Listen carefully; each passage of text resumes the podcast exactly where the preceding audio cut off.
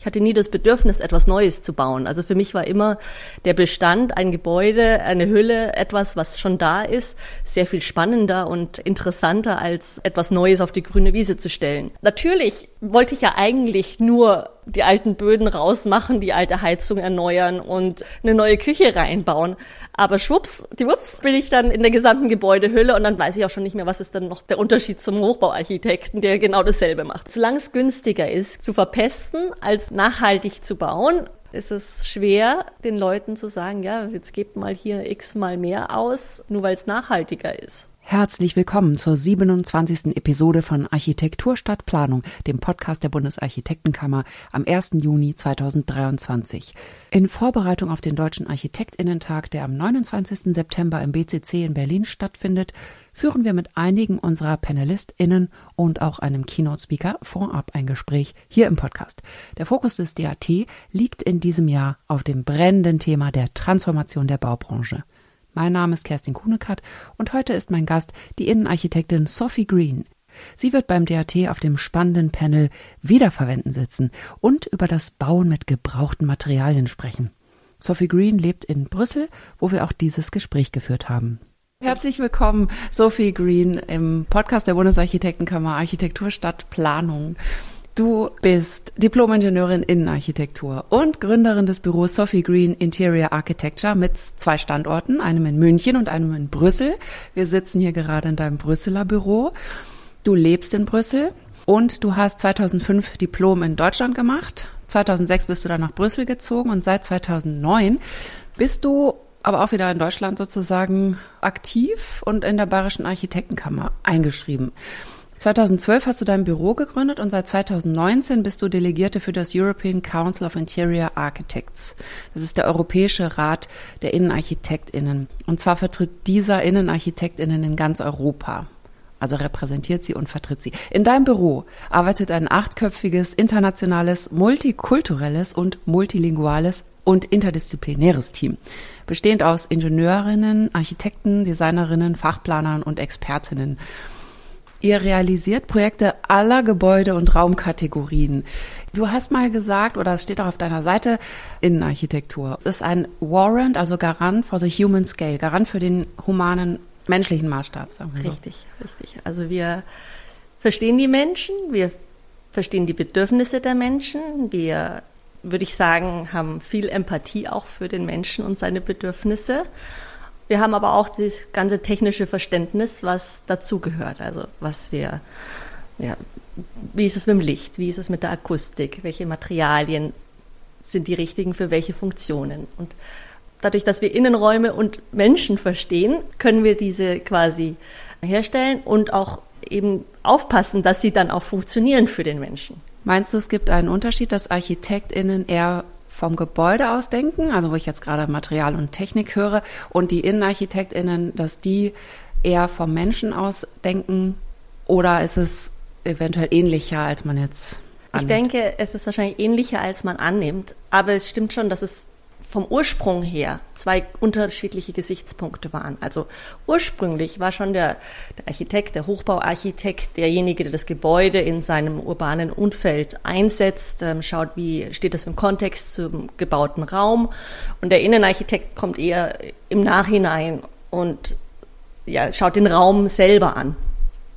Allerdings kommen die guten Ergebnisse nur dann zustande, wenn beide sehr früh zusammenarbeiten. Und es gibt natürlich Architekten, die sehr gut mit Innenraum auch sind. Und es gibt auch Innenarchitekten, die natürlich weitergehen können und auch das Gebäude an sich denken. Ich finde, die Sabine Keggenhof sagt es so schön, von innen nach außen und von außen wieder zurück. Also das ist für mich auf den Punkt gebracht, wie es denn sein sollte.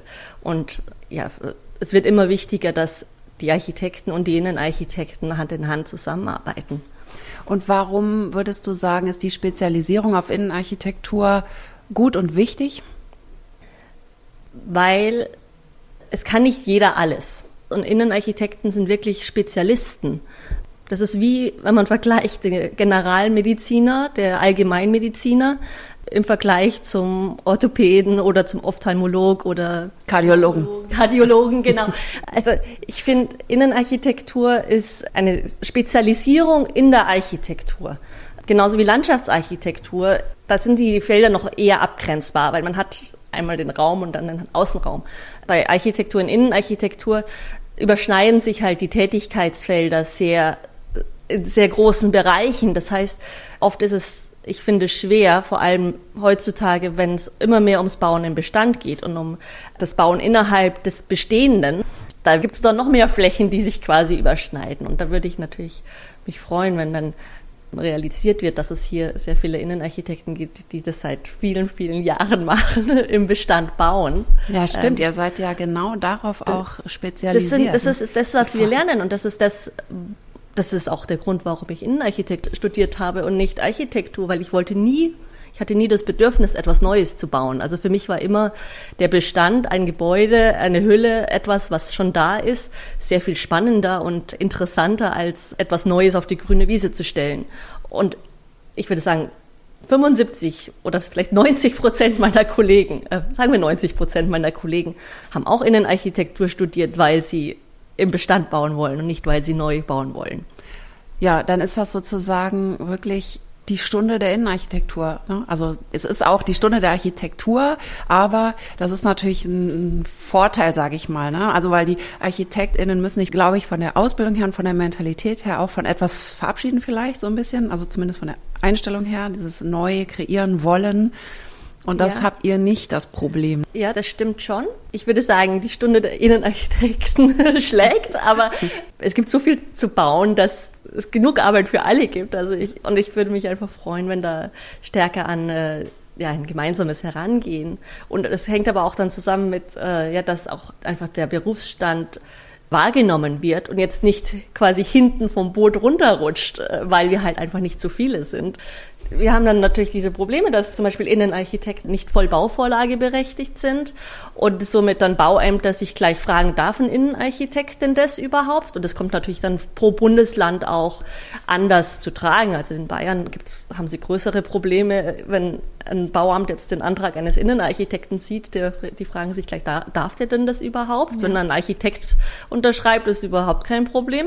Andere Bundesländer sind da viel weiter. Also in Nordrhein-Westfalen darf hier ein Innenarchitekt eine Zusatzprüfung machen und kann dann die volle Bauvorlage haben. Und da steht das dann außer Frage. Also da gibt es innerhalb Deutschlands auch noch große Differenzen, was denn ein Innenarchitekt denn wo darf und wie das denn auch wahrgenommen wird und auch gegenüber, vor allem von Bauämtern. Und da wird, denke ich, ist einfach ein politisches Wahrnehmen nötig und da natürlich die Bundesarchitektenkammer tut da ihren Teil und wir im European Council of Interior Architects versuchen das natürlich auch zu machen, aber europaweit ist da noch ein viel größeres Gefälle in Kompetenz als Deutschland. Also Deutschland ist wirklich für Innenarchitekten Vorreiter in Europa, was denn Reglementierung, Berufsstand und sowas.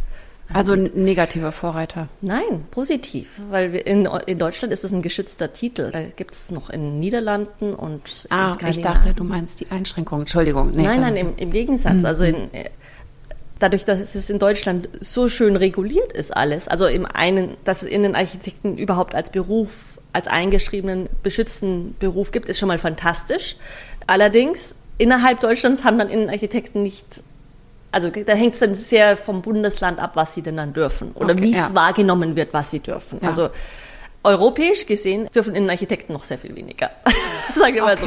In anderen Ländern dürfen Innenarchitekten keine Bauanträge, auch keine kleinen Bauanträge einreichen, sondern das geht alles nur über einen Architekten. Und wie ist das hier in Belgien? Also hier in Belgien sind Innenarchitekten nicht in der Architektenkammer. Also du bist dann, was bist du dann hier, eine Interior Designerin? Nein, Innenarchitektin. Es gibt Interior Architects, es gibt Innenarchitekten, es gibt Binnenhausarchitekten und die sind aber nicht verkammert. Also es kann sich hier jeder Innenarchitekt nennen. Oh Gott, ja, okay, verstehe. Auch du, wenn du mal Innenarchitekt sein willst, kannst du nach Belgien kommen, dich Innenarchitekt nennen. Und deswegen habe ich mir auch meine deutsche Verkammerung, Einschreibung und alles unbedingt behalten wollen. Und deswegen mache ich auch das ein oder andere Projekt immer in München, sodass ich diese Qualifikation, dieses Alleinstellungsmerkmal auch haben kann.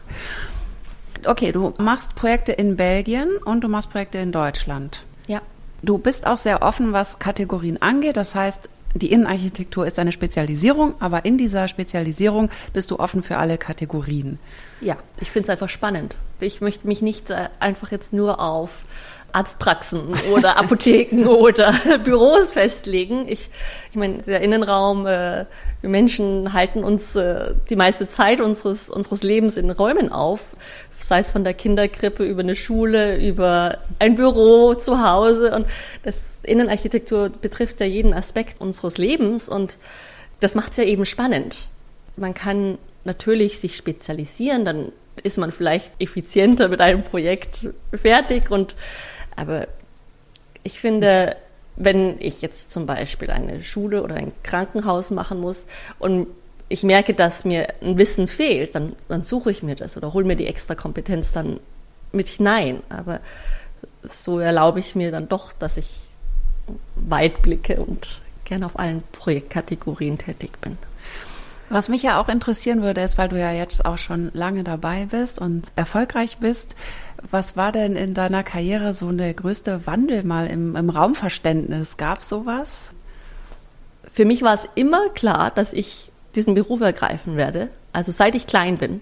Ich bin auf Baustellen groß gewachsen, ich habe immer in den Räumen irgendwas gemacht. Also für mich war es außer Frage, irgendwas anderes zu machen.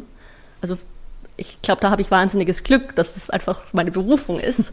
Und es gab nicht jetzt irgendwelche Momente, wo jetzt mein Raumverständnis irgendwie in seinen Tiefen erschüttert wurde oder so. Und das von den Kunden und Kundinnen oder von den Menschen, haben die im Laufe der Zeit vielleicht andere Ansprüche gehabt? Es gab ja auch den Einschnitt durch die Pandemie, die vielleicht Dinge nur beschleunigt haben, die jetzt eh schon sich verändert haben, was Menschen so in ihren Räumen machen, und hat sich dadurch auch die Aufgabe etwas verändert? Oder ist das im Endeffekt, sind die Grundbedürfnisse immer gleich und die Frage erübrigt sich dadurch vielleicht auch? Ich denke, die Grundbedürfnisse sind gleich. Was sich ändert, ist das Programm. Und das hat sich vielleicht durch die Pandemie teilweise bisschen angepasst oder verändert oder beschleunigt. Also, oder auch die Akzeptanz von zum Beispiel Verwaltungen, dass Leute auch vom Homeoffice aus arbeiten. Also so Verständnisse von Human Resource Departments und so, das hat sich vielleicht etwas gewandelt. Aber die Grundbedürfnisse sind immer gleich. Also der Mensch, der braucht Funktionalität, der braucht Komfort und der braucht Gesundheit oder also nicht schädliche Umgebung. Und wie jetzt das Programm ist, in welchem Raum, ob ich jetzt noch eine Homeworking-Ecke mit einplane oder nicht, das ist halt einfach das Programm, ja. Das Briefing, was sich vielleicht ein bisschen geändert hat. Aber die Bedürfnisse vom Menschen her sind dieselben.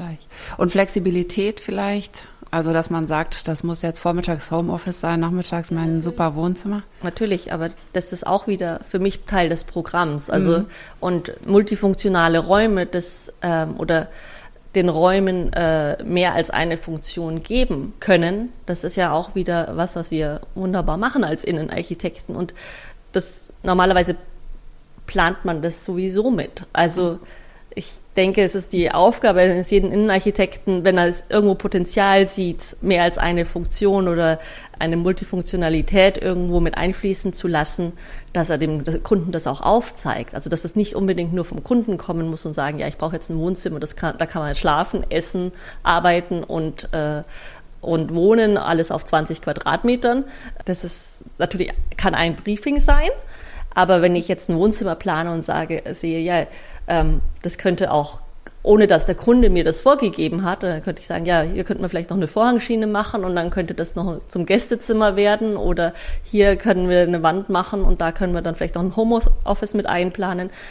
Das wäre sowieso Teil meiner Aufgabe gewesen, schon vor der ganzen Corona-Zeit.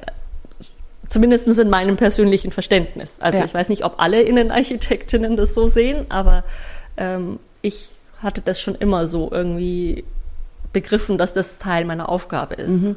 Also das meiste aus der Fläche herauszuholen, die einem zur Verfügung steht. Ich meine, Verdichtung spielt ja auch eine Rolle. Das heißt, musst du auch mit kleineren Räumen umgehen, neuerdings?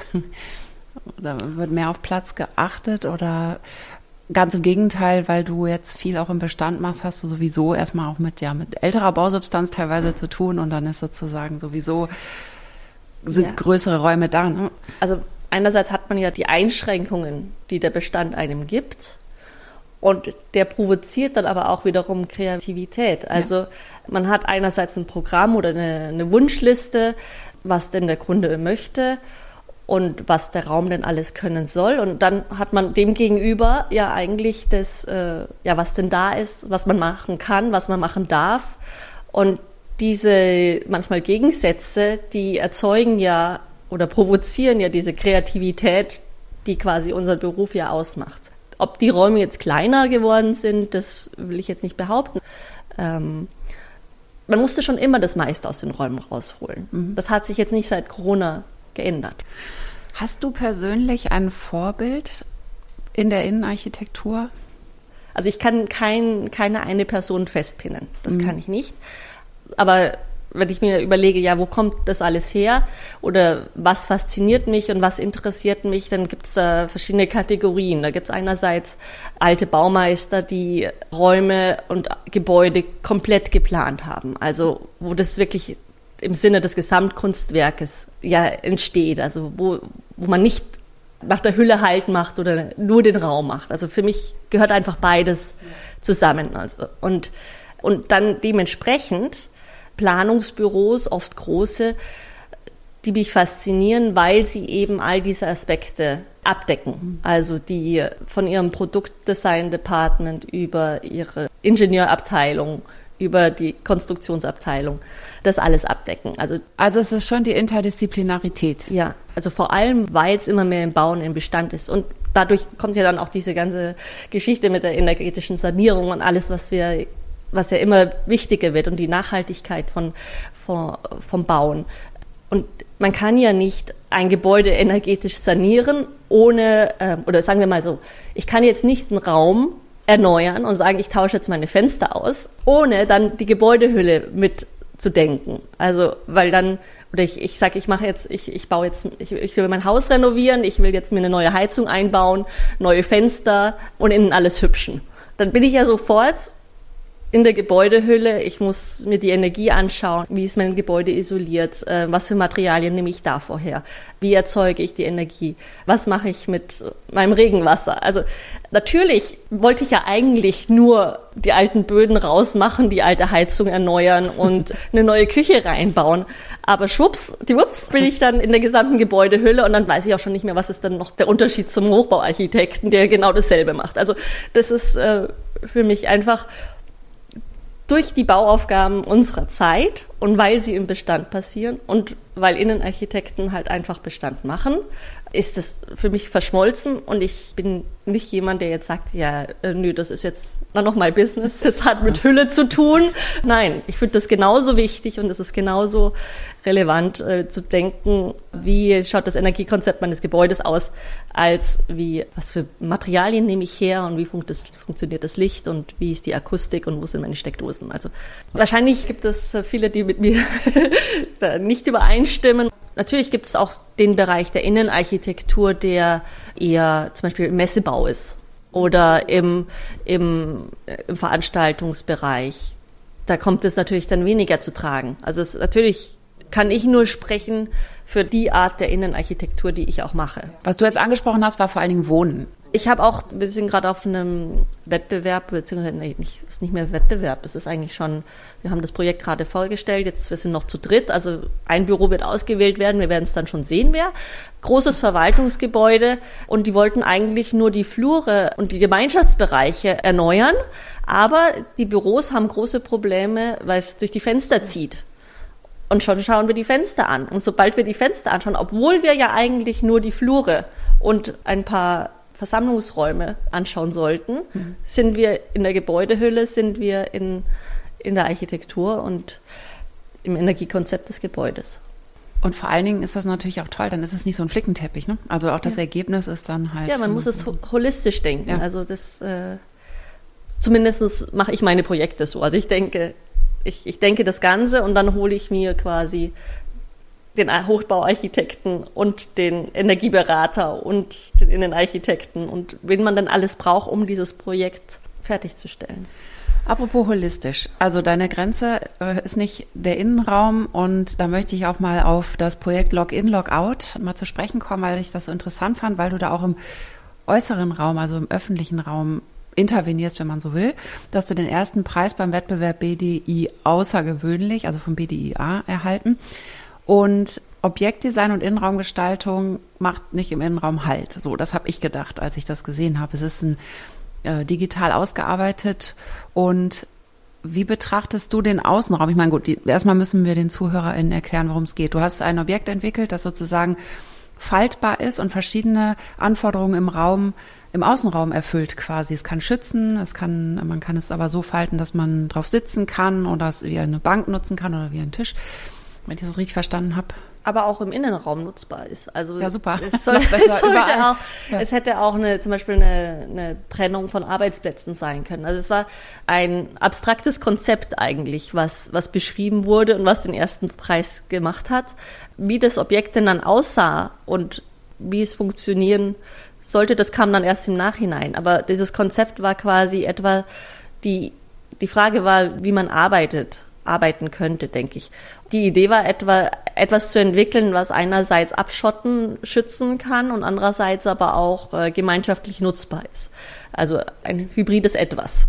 Dass die Animation dann so gemacht wurde, die Visualisierung, dass dieses Objekt sich auch im Außenraum fand, sowie im Innenraum, das war dann dem Abstrakten des Konzepts geschuldet. Aber für mich, ich arbeite erstmal im Innenraum, also im Inneren des Gebäudes. Was aber dann natürlich passiert ist, häufig, dass man auch in das Objekt Außenraum geht, weil zum Beispiel irgendwo die Fenster in Fenstertüren werden und dann kommt die Terrasse dazu. Also wir haben zum Beispiel für das Goethe-Institut in Nairobi jetzt gerade eine Bibliothek gemacht und da wurde der Bibliotheksraum quasi auch auf die Terrasse hinaus gedacht. Und diese Terrasse wurde zum Bibliotheksraum. Also natürlich hat das dann nichts mit Landschaftsarchitektur zu tun, sondern es geht dann meistens eher doch wiederum um einen beschränkten Raum. Aber lange Rede, kurzer Sinn, zum Schluss sind wir ja Gestalter. Also wir gestalten und wir bekommen eine Aufgabe, eine Anforderung und mit unserer Kreativität versuchen wir Lösungen dazu zu finden. Und die Anforderungen, die kommen ja auch immer von den Menschen, die Bedürfnis haben, die etwas nutzen wollen. Und wir haben Verständnis, wie funktionieren Menschen, was brauchen sie, wie sind seine Proportionen, wie verhalten sie sich. Und natürlich kann es dann schon mal passieren, dass ein Innenarchitekt auch einen Stadtplatz denken kann, weil es ein Stadtplatz ist und weil es nicht mit Innenraum zu tun hat, heißt es ja nicht, dass er ein kreativer Mensch, der über Lösungen nachdenkt, nicht auch über die Lösung eines Stadtplatzes nachdenkt. Wie der dann technisch auszuführen ist und wie man dann jetzt die Drainagen legt und so, da gibt's dann die Spezialisten für, aber einfach als kreativer Mensch eine Lösung finden für ein Problem, finde ich, ist es ganz egal, ob man das jetzt, ob das jetzt ein Außenraum, Innenraum ist oder wenn mich jemand fragt, ja, wie schaut jetzt eine Lösung für ein abstraktes Konzept aus, dann habe ich ein abstraktes Konzept beschrieben, was eine Lösung darstellt.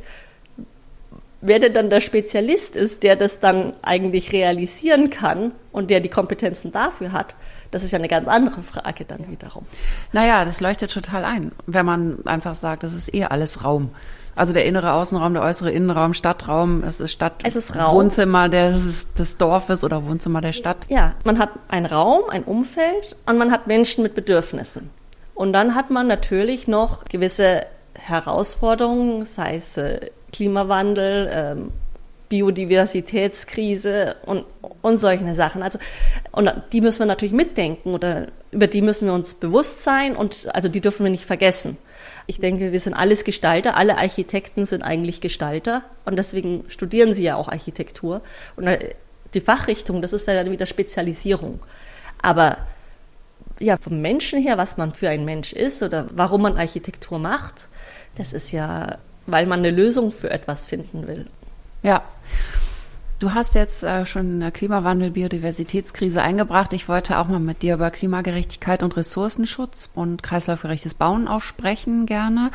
Robustheit und Langlebigkeit sind der Schlüssel zum ressourcenschonenden, klimagerechten Bauen. Und der Lebenszyklus eines Tragwerks oder der Fassade ist natürlicherweise länger um Jahrzehnte als der von Objekten der Inneneinrichtung oder der Raumausstattung. Menschen brauchen oder sehen sich auch regelmäßig nach Abwechslung und Erneuerung in ihren Räumen. Sonst hätten wir jetzt noch, weiß ich nicht, rosa Waschbecken aus den 80ern. Oder? Kommen wieder. Warum haben wir die dann überhaupt rausgenommen? Naja, also wie oft braucht denn der Mensch den sprichwörtlichen Tapetenwechsel? Ich denke, das hängt von den Menschen ab. Kann man nicht sagen, so. Kann man nicht die pauschal alle 7 Jahre habe ich ja so ein. Nee, gedacht. Ich würde sagen, das hängt wirklich von dem persönlichen Menschen und seiner Einstellung ab. Oft ist es ja auch so, dass man glaubt, man braucht einen Wechsel, weil man so gefüttert wird von Social Media, dass man denkt jetzt, oh mein Gott, bei mir schaut's aus wie bei Granny hinterm Sofa und ich bin so outdated. Aber nein, es ist persönliche Einstellungssache irgendwie, ob man da jetzt drüber steht und sagt, ja, ich muss jetzt alles mitmachen oder nicht. Und da sind wir dann sofort bei den Nachhaltigkeitsprinzipien von Suffizienz und ja, sagt man, ja, reicht mir das, was ich habe, oder brauche ich immer alles größer, noch mehr und das Neueste vom Neuesten? Also. Okay, aber wenn ich jetzt als Kundin zu dir komme und ich sage, ich habe jetzt gelesen, beige ist auf einmal so in, bei jungen Familien, warum auch immer. Vielleicht stimmt's auch nicht. Und nehmen wir mal an, ich habe alles kunterbunt, so von Google inspiriert oder so, Bällebad zu Hause. Und dann sage ich dir, ich möchte jetzt alles in beige haben. Wirst du mir dann sagen, aus Nachhaltigkeitsgründen solltest du die bunten Sachen lieber behalten? Oder hat man da eine Verantwortung als Innenarchitektin? Ich würde erstmal herangehen und sagen, warum beige? Warum ist das jetzt, weil sie das gesehen haben, dass sie das beige wollen und dass es jetzt unbedingt beige sein muss? Oder was wollen sie denn eigentlich? Was ist denn, und dann muss man erstmal anfangen, ein bisschen an der Oberfläche zu kratzen und dann verstehen, was man da für einen Menschen hat. Warum er denn das jetzt eigentlich will, ob er einfach nur versucht, jetzt Bilder nachzumachen, die er gesehen hat, oder was denn eigentlich für den Menschen jetzt das Passende wäre. Und dann ist man sofort irgendwie, dann wird man dann gleich zum Soziologen und zum Psychologen und manchmal wird man dann auch zum Eheberater. dann geht also das gleiche irgendwie auseinander zwischen, sogar innerhalb eines Paares. Also, und was man dann aber versucht ist, mit sehr viel Diplomatie die Kompromisse herauszukristallisieren. Und dann, also zumindest mache ich das so oder versuche das zu machen, und dass ich ihnen etwas möglichst Neutrales gebe, was langlebig ist, und dann, dass sie ihre sagen wir mal, trendy Ideen dann irgendwie durch nicht in den Sachen gerade machen, die dann sehr energievor sind, die zu erneuern. Also sagen wir mal, dass wir sagen, ja gut, die Farbtrends macht ihr lieber mit Kissen und Überwürfen und Vorhängen mit, als wie jetzt gleich mit irgendwelchen Fliesen, die man dann gleich alle 7 Jahre, wenn es 7 Jahre sind, erneuern muss. Ja. Also ich meine, die langlebigsten oder das Nachhaltigste, das sieht man ja auch in der Architektur, ist ja immer, wenn Menschen es wertschätzen, wenn sie es für sich vereinnahmen und es dadurch dann pflegen.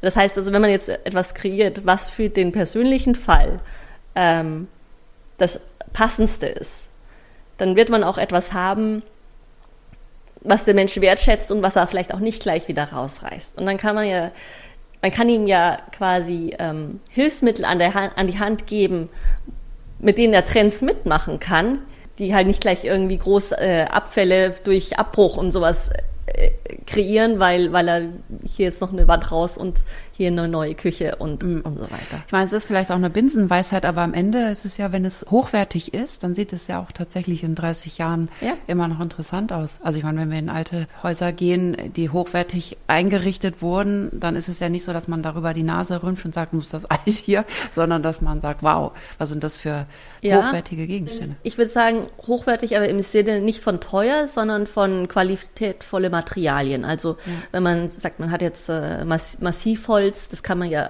x-mal abschleifen im Vergleich zu irgendeinem Laminat, was nur so tut, als ob. Und ein gutes Beispiel sind aber auch so Designklassiker. Also wenn man sich mal überlegt, es gibt Möbel, die wurden vor 100 Jahren gezeichnet und sind heute noch modern. Also da ist das ein wahnsinnig nachhaltiges Objekt, weil das wird, selbst wenn eine Person es nicht mehr mag, kann er das verkaufen und eine andere Person wird's kaufen, weil es eben ein Design-Klassiker ist. Mhm.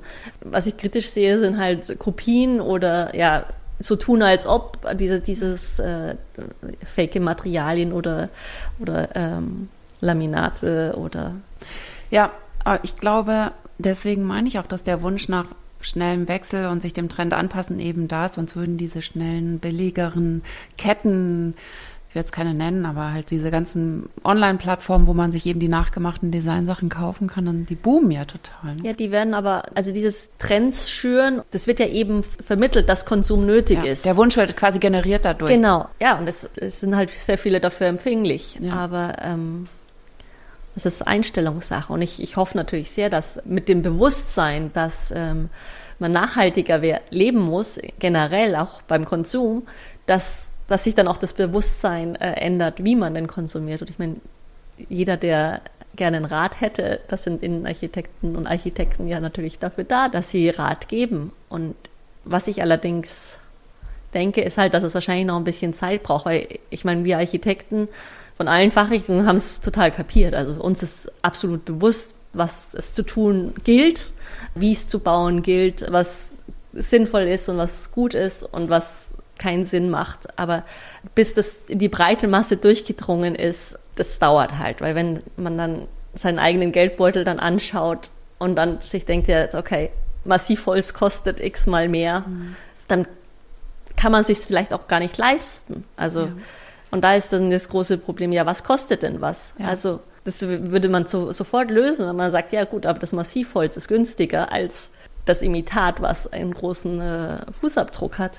Ja, aber da ist man in politischen Sphären von Versteuerung und sowas. Die Förderung muss eigentlich vorangetrieben werden. Ja. Ich habe auch gerade schon gedacht, eigentlich müsste auch gefördert werden, dass sich mehr Leute, auch InnenarchitektInnen, vielleicht leisten können. Das wäre dann auch nachhaltiger. Es leistet sich ja auch nicht jeder einen Architekten. Es ist ja gar kein Problem damit, über Fertighausfirmen zum Beispiel zu gehen. Aber die werden natürlich irgendwelche Materialien vorschlagen, wo sie ihren Gewinn optimieren mit und nicht der nachhaltig ist. Aber wenn auch so eine Fertighausfirma jetzt, wenn da das energieschlechtere Produkt teurer wäre, dann würden die auch sofort die energiepositiven Produkte mehr kaufen. Aber solange es günstiger ist, zu verpesten, als nachhaltig zu bauen, ist es schwer, den Leuten zu sagen, jetzt gebt mal hier x-mal mehr aus, nur weil es nachhaltiger ist. Also genau, da liegt es dann total an der Person, am Kunden, an dem seine Einstellung, ob er das will. Ja. Solange man dem Kunden sagt, cool, wir nehmen alte Fliesen von der Schule, die wir rekuperieren und du schleifst am Wochenende den alten Putz selber ab und der Bauunternehmer, der baut es dann ein. Das kostet dich aber dasselbe für Platzieren wie eine neue. Und zum Schluss schaut es auch alt aus. Dann muss das wirklich der Kunde wirklich wollen, weil das Einzige, was er gespart hat, ist CO2. Weil er hat nicht an Geld gespart, er hat nicht an seinem Wochenende Arbeitszeit gespart. Und der Bauunternehmer fürs Legen der Fliese hat dasselbe verlangt, wie wenn er eine neue Fliese legt. Also, und das ist halt wirklich das, wo es immer noch hakt. Ja. Also, wenn der dann aber eine Prämie oder irgendwie einen Bonus kriegen würde dafür, dass er das gemacht hat, dann schaut es gleich ganz anders aus. Auf jeden Fall. Ja, da müssen wir hin. Das denke ich auch. Ja. Schon allein, weil auch alle was davon haben, wenn das passiert. Richtig. Also das andere ist ja wirklich nur günstiger, weil gewisse Kosten nicht eingerechnet wurden. Genau. Also die Umweltfolgekosten. Ja. Darüber habe ich auch mit Andrea Klinge in der Episode davor gesprochen, falls das nochmal jemand nachhören möchte. Ich habe jetzt neulich auf dem Bau, auf der Messe gesehen, dass es zum Beispiel auch Materialien aus gebrauchten Joghurtbechern, die werden mit ihren Deckeln geschreddert und zusammengeschmolzen und dann hat man so eine feine, strahlend weiße Platte, in der so Alufetzen aufblitzen. Das sah ganz schön aus und daraus kann man Küchenfronten zum Beispiel machen. Also dieses gebrauchte Materialien, ist das irgendwie in der Innenarchitekturwelt schon total spannend? Ich kann mir vorstellen, dass man da einfacher gebrauchte Materialien einsetzen kann als in der Architektur. Da ist das Thema noch etwas kompliziert. Also die Sache ist ja die, setzt man jetzt dieses gebrauchte Material ein, um einfach dem Trend Nachhaltigkeit nachzugehen? Oder setzt man, aus welchen Gründen setzt man das ein? Weil wenn ich jetzt eine Oberfläche mit geschredderten Joghurtbechern habe, nur weil es schön glitzert und mir diese Küche aber dann in 2 Jahren nicht mehr gefällt, dann war das vielleicht an der Sache vorbei. Ein schöner Trend. Ja, also es gibt ja auch diesen schrecklichen Trend, neue Sachen auf alt zu machen, dass es alt ausschaut und dass es diesen Reuse-Effekt hat. Das ist ja natürlich auch an der Sache vorbei. Aber das ist halt eben dieses Problem, dem wir gerade gegenüberstehen, weil jeder irgendwo diesen Nachhaltigkeitsstempel draufhauen will. Da sieht man, du denkst schon viel mehr daran, an die Jahre später. Ich war total begeistert von dieser Joghurtbecherküche. Ich habe nichts dagegen, ich verstehe mich nicht falsch, ich habe nichts dagegen, aus einem Abfallprodukt ein neues Produkt herzustellen. Idealerweise kann man dann aus diesem Produkt dann wiederum ein neues Produkt herstellen. Und dann ist man bei der Kreislaufwirtschaft. Dann ist natürlich das wunderbar. Solange der Energieaufwand des Herstellens der Produkte nicht außer Relation steht mit dem, was man dann eigentlich erzeugen will. Und das wird aber auch immer noch nicht gedeckelt. Also solange nicht der CO2-Footprint von jedem Produkt irgendwo draufsteht und auch irgendwo einen Preis hat, reden wir um den heißen Brei.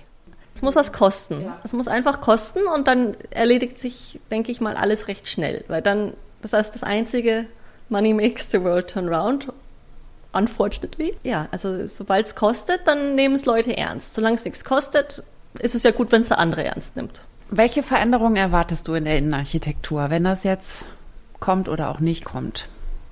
Mit dem, was wir uns wünschen, der CO2-Bepreisung. Dass man wirklich vielleicht genau hinschaut, was habe ich, was ist da, was kann ich noch hernehmen, wo muss ich jetzt wirklich auf Hängen und Würgen neu machen und was ist noch gut, wo renoviere ich oder restauriere ich eher als ersetzen.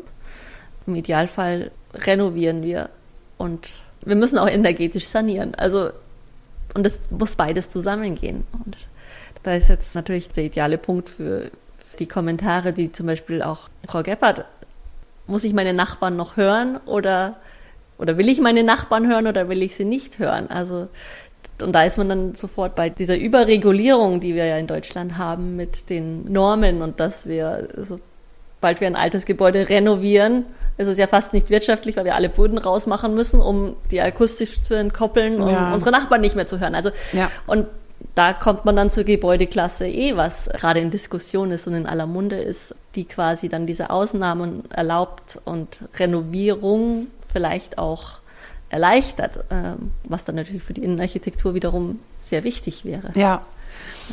Also. Nochmal ganz kurz zu den gebrauchten Materialien zurück. Du hast ja gesagt, es soll nicht dieser Stempel unbedingt drauf, aber jetzt mal, wenn es ehrlich gemeint ist. Ist das eine Option oder sind gebrauchte Materialien zu kompliziert? Du hattest jetzt eben das Beispiel von dem Bauherrn, der Arme, der dann am Wochenende da das abkratzt. Aber es gibt ja diese Plattformen wie Concula und so weiter oder Concula, die vielleicht Dinge auch schon aufbereiten.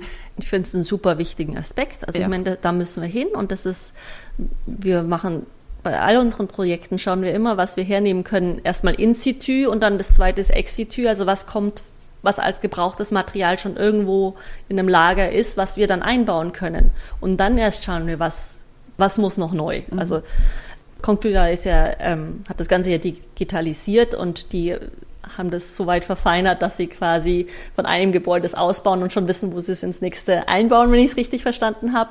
In Belgien hier haben wir Rotor und da haben wir auch schon öfters von Rotor Sachen eben eingebaut, zum Beispiel die Fliesen in der Schule. Auch diese Decke hier im Büro ist von Rotor. Die war früher in der Banque Nationale gehangen.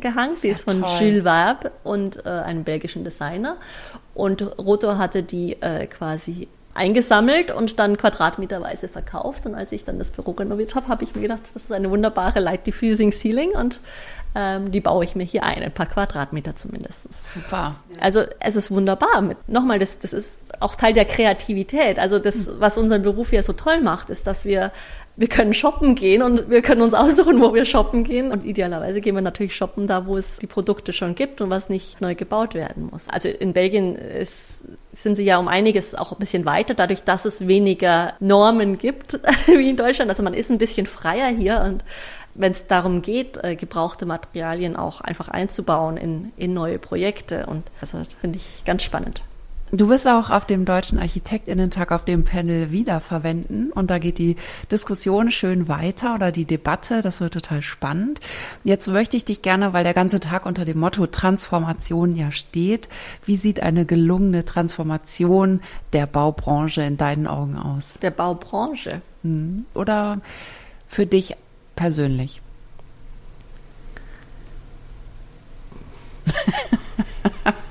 Schweigen.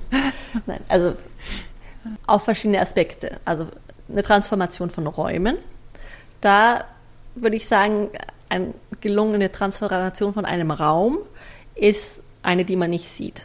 Also, dass der Raum, wenn man damit fertig ist, dann so ist, als ob er schon immer so war.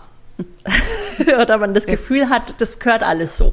Also man kann es nicht beschreiben, es ist ein Gefühl, alles ist an seinem Platz und es gehört so und es funktioniert und man fühlt sich drin gut und dann ist eine Transformation gelungen. Eine gelungene Transformation der Baubranche wäre, dass der Fokus darauf ist, wiederzuverwenden, mit dem zu arbeiten, was man hat. Alles, was neu hinzukommt, nur von nachhaltigen Quellen kommt. Dass jeder CO2-Fußabdruck einen Preis hat, verpesten teuer wird und nicht verpesten günstig ist oder sogar prämiert wird. Des Weiteren würde ich sagen, dass, und da spricht der Innenarchitekt, dass es in Anbetracht der Aufgabe und der Herausforderung, um die es geht, man aufhören sollte, über Kleinigkeiten zu diskutieren, wie in welchem Bundesland darf jetzt wer was einreichen. Ich verstehe vollkommen, dass man sagen kann, ja, jemand, der Innenarchitektur studiert hat, ist jetzt erstmal kein Architekt. Ich bin aber ein großer Freund von der Idee, sagen wir mal Architekt auf zweitem Bildungsweg, dass man sagt, ja gut, man hat mit Innenarchitektur angefangen, ist aber dann über die Jahre und die Art, wie man arbeitet, auch auf die Gebäudehülle gestoßen. Deswegen habe ich in Nordrhein-Westfalen die Zusatzprüfung zur Form- und Bauvorlage gemacht und habe diese auch in Nordrhein-Westfalen. Und ich sehe dann aber irgendwie persönlich nicht mehr ein, was ist denn bitte noch der Unterschied zwischen einem Innenarchitekten mit voller Bauvorlage und einem Architekten und warum darf ich was in Nordrhein-Westfalen und das nicht in Bayern? Also das ist für mich, ich verstehe, jedes Land hat seine Gesetze, seine Bauordnungen und es ist halt so, weil es schon immer so war. Und jedes Land hat auch so seine Hoheiten und seine Befindlichkeiten, aber es steht doch nicht mehr in Relation zu dem, was wir eigentlich tun müssen. Und was für eine Bauaufgabe wir erledigen müssen. Und deswegen, wenn ein Innenarchitekt jetzt in einem Land eine volle Bauvorlage hat, dann liegt es doch an der Person, das ist ja gelingt an eine Qualifikation einer Person. Warum soll er das dann nicht in einem anderen Land auch machen dürfen? Dann hat man aber das Problem, dass eben wieder mit den Bauämtern, die lesen Innenarchitekt und verstehen dann gar nichts mehr, ob er das darf oder nicht. Also deswegen, um das Ganze einfach zu machen, wieso ist denn ein Innenarchitekt mit voller Bauvorlage nicht gleich ein Architekt? Und dann fragen sich auch keine Bauämter mehr was. Aber das ist mein persönlicher Kreuzzug. Und ich finde, eine gelungene Transformation, wenn man dann wieder dazu zurückkommen möchte, denke ich, wäre einfach ein Set of Mind Change. Dieses Denken in Kategorien und in Silos, das muss einfach aufhören. Der Föderalismus in Deutschland, ich glaube, der hat Vorteile und aber auch eben diese Nachteile, woran sich einige die Zähne ausbeißen. Ja, das ist aber auch genau dasselbe mit der Gebäudeklasse E. Das ist einfach, die Architektenschaft sagt, wir müssen hier von unseren Schellen der DIN weg und einfach, dass wir auch wieder frei arbeiten können. Ja, ich habe nur gerade gedacht, der geschützte Beruf, das ist etwas, was Deutschland ja sehr hoch hält, was du ja auch total hoch hältst und dass man eben guckt, wie kriegt man das unter einen Hut, ne? Genau. Dass die Berufe geschützt sind und trotzdem... Es ist sehr wichtig, dass die Berufe geschützt sind, aber innerhalb der geschützten Berufe Natürlich ist es ja auch so, dass ein Architekt darf sich ja auch nicht Innenarchitekt nennen. Und das ist ja auch wunderbar. Aber wieso gibt es denn dann nicht, also wenn man das weiter... Er darf aber alles machen, ne? Er darf alles machen. Und er bekommt nicht das Problem von irgendeinem Bauamt in Bad Aibling, das sagt ja, wissen wir jetzt nicht, ob der das darf. Also ja. Da steht Architekt, natürlich darf er das. Also und deswegen, ich finde das wunderbar und es ist eine fantastische Möglichkeit für Innenarchitekten, dass es das gibt, dass sie eine volle Bauvorlage machen können. Die müssen eine Zusatzprüfung machen, die müssen nachweisen, dass sie an einem Objekt gearbeitet haben und werden darauf von 2 Hochbauprofessoren geprüft. Also das ist wirklich Prüfung und bekommen dann diese Bescheinigung der Architektenkammer in Nordrhein-Westfalen und dürfen dann sich Innenarchitekt mit voller Bauvorlage nennen. Alles sehr transparent. Ja. Spricht nichts gegen. Spricht nichts gegen. Ich finde aber im Verständnis, im Allgemeinverständnis, versteht man das dann trotzdem nicht. Also, und was ist denn dann noch der Unterschied? Ein Innenarchitekt mit voller Bauvorlage zum Architekten. Der darf genau dasselbe. Aber er darf sich nicht Architekt nennen, weil der Architektentitel geschützt ist. Ich finde, wenn man es weiterspinnt, dann würde man sagen, ja, Architekten, macht doch auch eine Zusatzprüfung. Dann dürft ihr euch auch Innenarchitekt nennen. Also quasi Architekt auf zweitem Bildungsweg oder Innenarchitekt auf zweitem Bildungsweg. Dann hätte man den gleichen Beruf mit unterschiedlichem Schwerpunkt. Richtig. Das ist eine Zusatzqualifikation. Es gibt natürlich Innenarchitekten, die überhaupt nicht Architektur machen wollen. Und die natürlich nur Messestände bauen wollen.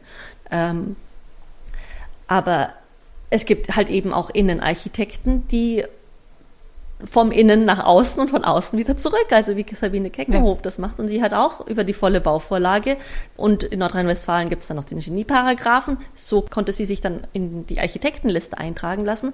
Aber das ist ja, da muss man vor ein Schiedsgericht. Und das ist auch nicht so toll. Also ich verstehe natürlich die konservative Altherren-Architektenschaft, also die, da gibt es natürlich noch ein paar Dinosaurier, die gibt es ja immer bei allem, also, aber es gibt halt eben auch die Jungen, die verstehen das komplett, dass, ja, es geht ums Fachübergreifende, es geht ums Interdisziplinäres, es macht überhaupt keinen Sinn, da noch irgendwas abzuschotten. Da geht so viel Energie leider verloren dran in diesen Grabenkämpfen. In Anbetracht der Herausforderungen, vor denen wir stehen, die gesamte Baubranche, die Architektenschaft, also was wir alles machen müssen, wie wir bauen müssen. Wir müssen so viele Gebäude sanieren, da gibt es genug Arbeit. Hand in Hand sollte es laufen. Ja. Es gibt nicht das Genie, das alles kann. Ganz im Gegenteil. Jeder muss seinen eigenen Teil gut können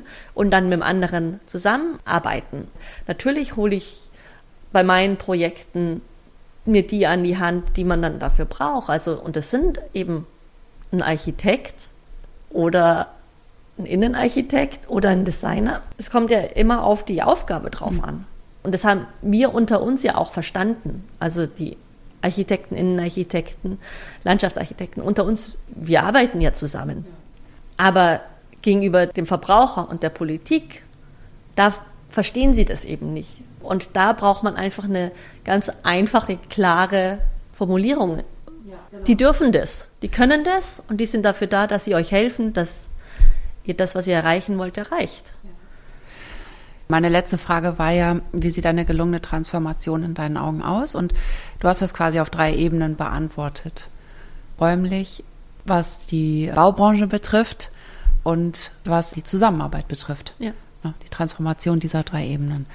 Ich danke dir ganz herzlich für den Einblick, den du gegeben hast und für das Interview. Sophie Green. Sehr gerne, danke.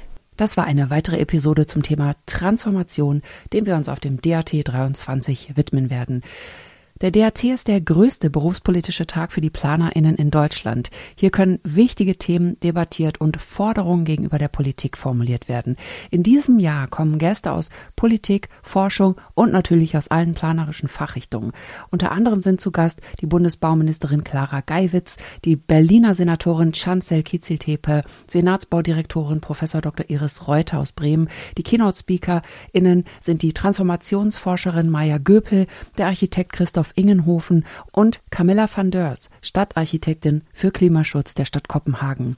Und auf 14 Panel besprechen wir mit Fachleuten die drängenden Themen der Transformation. Kommt ihr zahlreich. Eine zeitige Anmeldung lohnt sich, denn die Plätze sind begrenzt und es gibt einen Early Bird Rabatt noch bis Ende Juni. Der DAT ist von den Länderkammern als Fortbildung anerkannt. Weitere Informationen gibt es unter dat.de. Der Link ist in den Shownotes. Im Juli erscheint die nächste Episode von Architektur statt Planung mit unserem Gast Barbara Vogt, Architektin bei White Architecter aus Schweden. Bis dahin, eine gute Zeit. Der Podcast Architektur statt Planung wird moderiert und produziert von Kerstin Kuhnekatt für die Bundesarchitektenkammer in Berlin 2023.